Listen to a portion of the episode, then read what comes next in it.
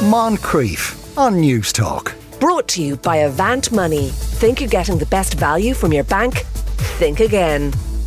Now, Ireland is uh, now generally regarded as one of the top surfing destinations in the world. When it wasn't always that way, 50 years ago, it was virtually unknown in this country, which is the subject of a new documentary called Keep It a Secret, funnily enough. Kevin Cavey from Wicklow features heavily in that documentary and joins us now. Good afternoon, Kevin. Oh, good afternoon to you. Uh, good one it is. Uh, how did you fir- when did you first come across surfing? Where did you first see it happening? Yeah, well, I always had a, a bit of a, an attraction to the South Seas and all that went with that. And uh, I also lived in Bray for quite a few years and uh, did a lot of swimming, and the family were aquatic minded. So uh, all of a sudden, one time I picked up a magazine and it was a Reader's Digest. And in it, it stated, it showed a picture of somebody surfing a wave and it didn't look any higher than what we have in Ireland. So I thought, that's it. I'm going to try and make that happen. Right. Okay. And so I suppose the first thing is you go down to Dunnes Stores and say, where do you keep the surfboards? And what did they say? well, that was it. A laugh. That's what would happen. Uh, there, there, used to be bodyboards in shops always. I mean, it was it was definitely that people would skim in the waves from now and then if the weather was good. But actual surfboards, that we know them today, that would be such that you could stand on, uh, did not exist. So, where, what did you have to do then? Uh, well, I had to try and build one. Uh, a to see would it actually work before I bought one. And uh, to buy one, you would have to get in touch with Cornwall in the UK. And we are talking of 1964 now at this stage. Mm. And uh, even surfing was quite new uh, in Cornwall in those days, but unknown here. Uh, so, yeah, so I did. I and and was there a supplier in, in Cornwall who could actually send you over one, or, or how did that? Yeah, work? a fellow called Bill Bailey of Bilbo Surfboards. Um, so uh, in a very short time, um, a fellow from London was over here who was very interested in surfing, and he and I got together and uh, we formed a little tiny company, and we called it CNS Surfboards, and we got an agency for supplying boards because this would mean then that the sport could expand in Ireland if we had the equipment. Mm. So then, like when you got your first surfboard, did you essentially have to teach yourself how to do it? That's true. I did. I had to t- teach myself. I did it on Bray Beach, the first first uh, attempt, and it was in the middle of summer, wet weather, windy, and uh, a few people kind of laughed. and Says, "What are you? What are you doing? You know, it's dreadful weather." But anyhow, I, succeeded, and uh, then I knew I could go further with the plan, and uh, immediately uh, formed a little club with my friends and tried to expand it, and to put an advert in the special notices of the Irish Independent to say that uh, a club is being formed for surfing, and I got a lot of replies even from the north of Ireland. Okay, now that and, and it seems that yeah, we'll get to the north in, in a minute because it seems almost like there was two parallel cultures uh, uh, growing up there. But the, the, people who apply to join Bray Surf Club, the, did any of them have any experience of surfing? No, nobody. Just just a dream. yeah. so it was essentially kind of turn up and, and, and you know, we kind of muddle our way through and, and uh, teach each other, I suppose. That, that was it. But it didn't take long until people went on holidays, went abroad, and then went to surfing areas, and they picked up uh, a lot of the uh, the know-how. Yeah. so much so, yeah, that they didn't require our boards that we imported. Uh, many of them were able to buy their own and just come in with them. And, and so then, I mean, all this is happening around Bray. Did it take a while to then kind of explore other parts of the country and and, and the waves there? Uh, yeah, well, there was contacts from around the country, and the first safari occurred in 1966 after the Irish Boat Show. And it was at the Irish Boat Show that we uh, launched the club called Bray Ireland Surf Club and made it official. Uh, now, immediately after that, we went on a tour to Sligo Bay and Donegal and uh, even into Northern Ireland as well and um, made, that was the first safari where we linked up with people and got uh, addresses for selling boards and for delivering boards whenever we had them for them. Yeah. Um, yeah. And did like what kind of reaction did you get from people who just might be on the strand at the time and, and they look out and they see this fella apparently walking on, on, on water? The, the, yes. Uh, yes, I believe when we were in Bundoran, uh, now there wouldn't have been anybody on the strand because this was March, and for us, well, okay, that didn't matter at all. Mm. Uh, but there was uh, somebody who uh, called the police about it, or the people in, in the water. yeah, yeah. Mm. Was, was it was and was it easy enough or easier, I suppose, to get wetsuits?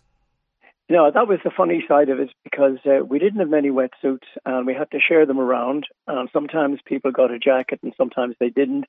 And um, sometimes they just got in with a couple of anoraks zipped up. And that leads to the question of uh, what. what I, w- I hope there's photographic evidence of somebody uh, uh, surfing in Ireland wearing an anorak. That would be brilliant. Yeah, yeah, indeed.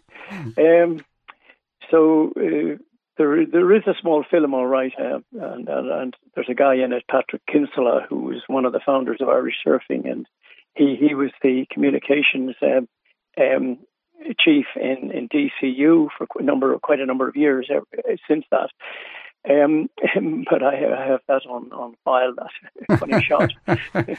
you know, you did mention um, that when you you set up, you kind of you, you, got interest from Northern Ireland as well. Now, now, tell me if I'm right or wrong here, but the impression from what I've read was that say uh, uh, south of the border there was a, a, a great uh, drive to expand the numbers, make international connections. But like the lads in Northern Ireland, almost it was like, God, this is our little secret, and we, we don't want to share it too much. Uh, yes, they came down to us and linked in with some of the little trips we had, but they did keep their cards to their chest uh, generally. Uh, but they did manage to produce the fiberglass boards themselves uh, rather than importing them like we were doing, uh, so that um, they had a lot of know-how technically, which mm. was their, you know, which was to their credit. Yeah. And so the, the, when were the first international events then staged in Ireland? Uh, right. Well, we ran, that would be the Surf Club of Ireland, which now the Bray, uh, Bray Ireland Surf Club became the Surf Club of Ireland because it administered for the whole country. And linking with the people in Tramore, who were very enthusiastic, uh, we got a committee going to for to run a contest, and the contest was to be run in Tramore in 1967. Now, prior to that, I had been in San Diego at the World Contest, and uh, I had seen how it, it's put together and how they're run. So I was able to supply that bit of extra knowledge uh, for our running of the event in Tramore, and it turned out a great success. And it's been run in Ireland ever since '67. Right. Okay. In different different venues. Now, the, the, uh, but though, and that was followed then in by the European Surfing Championships in 1972. Though, uh, that, from the uh, sound of it, it sounds yeah. like that nature kind of let you down there. Yeah, well, it, it's quite used to that. The, the, way we came by that was because Ireland now started in 1967 to to go overseas and compete in France and in Jersey, Channel Islands, and in, the UK and all that in contests and that was expanding our knowledge. Now the thing was that um, having having done that, uh, they suddenly said to us one day in the Channel Islands, "Look, you guys have been coming over. That's good, but we want to run the European Championships uh, somewhere else, and we'd like to pick Ireland. What do you say?" So we nearly we were gobs, you know, quite quite astounded by that. We quickly discussed the matter back at base. And of course, we said we'd go ahead with it. And Lahinch was picked because it has so many attributes that are beneficial. Mm. Uh, you know, a great ocean, and they had a judging unit in the uh, building that that was for the sports centre. Uh, they had the Shannon Airport nearby, and they had buckets of, of, of hotels and, and bed and breakfast, and a very uh, very cooperative committee there under Micheál Vaughan and uh, Shannon side, and so we would put it together, and it was run very professionally. And I'd say uh, our, our, our manager of the event, Harry Evans, um, uh, deserved credit for that. Uh, he, he ran the event extremely well from a minister's point of view. Yeah. Uh, though the, the yeah the, the waves weren't always there, unfortunately. As, uh, oh yeah, that, t- tends to happen. that was another thing. Yeah, Yeah. uh, we have photographs uh, of taken by the press of guys on waves, uh, probably about about two foot roughly. But these fellows are performing. One of them is hanging hanging five toes over the front of his board, even though it's only a two foot wave. So there was something for everybody.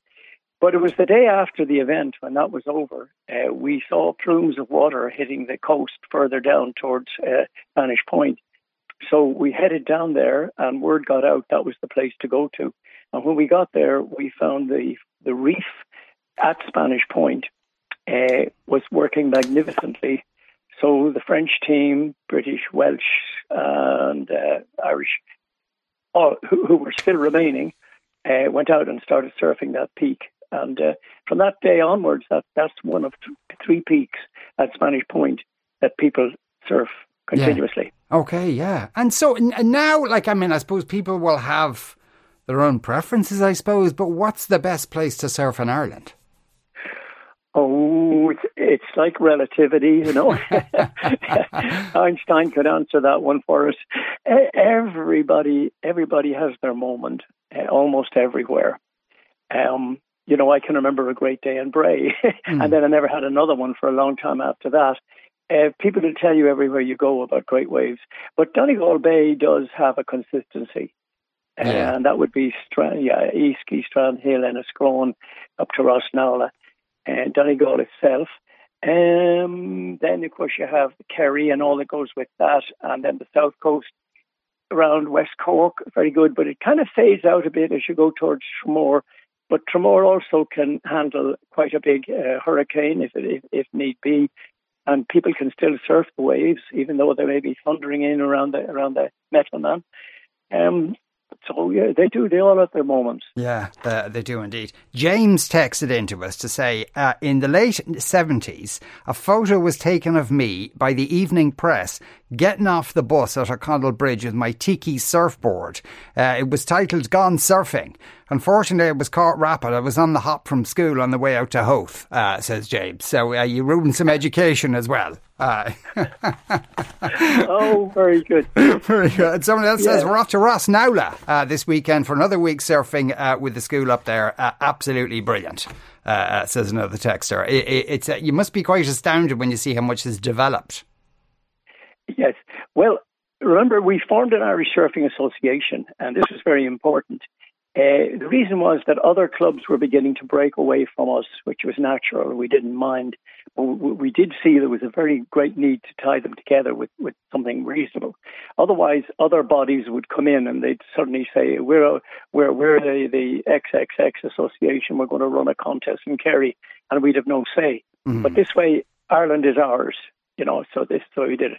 Yeah. So the ISA uh, represents North of Ireland and South, and um, it's it's it's on it. It's got a website, and uh, on it, um, this describes that we have uh, 66 schools and 15 clubs, and uh, that we're hoping to plan to get a wave pool in Ireland. Uh, I'm not exactly sure where that is decided for. And that there's 15, uh, 100, there's uh, 150,000 lessons go in per annum in Ireland, and uh, 300,000 surfers. Now, the lessons are significant because safety is one of the high points of the Irish Surfing Association, and each of those schools uh, operate in coordination with the ISA, Irish Surfing Association, and they use the safety rules that they have, and they tell them to the young folk. So, therefore, when they take a lesson, they have uh, safety inbuilt in their in their minds, and uh, this saves lives in the long run. Indeed. Yeah. Kevin, we have to leave it there. Thank you so much for uh, speaking with us today. That uh, documentary is called Keep It a Secret. Moncrieff. Brought to you by Avant Money. Think you're getting the best value from your bank? Think again. Weekdays at 2 p.m. on News Talk.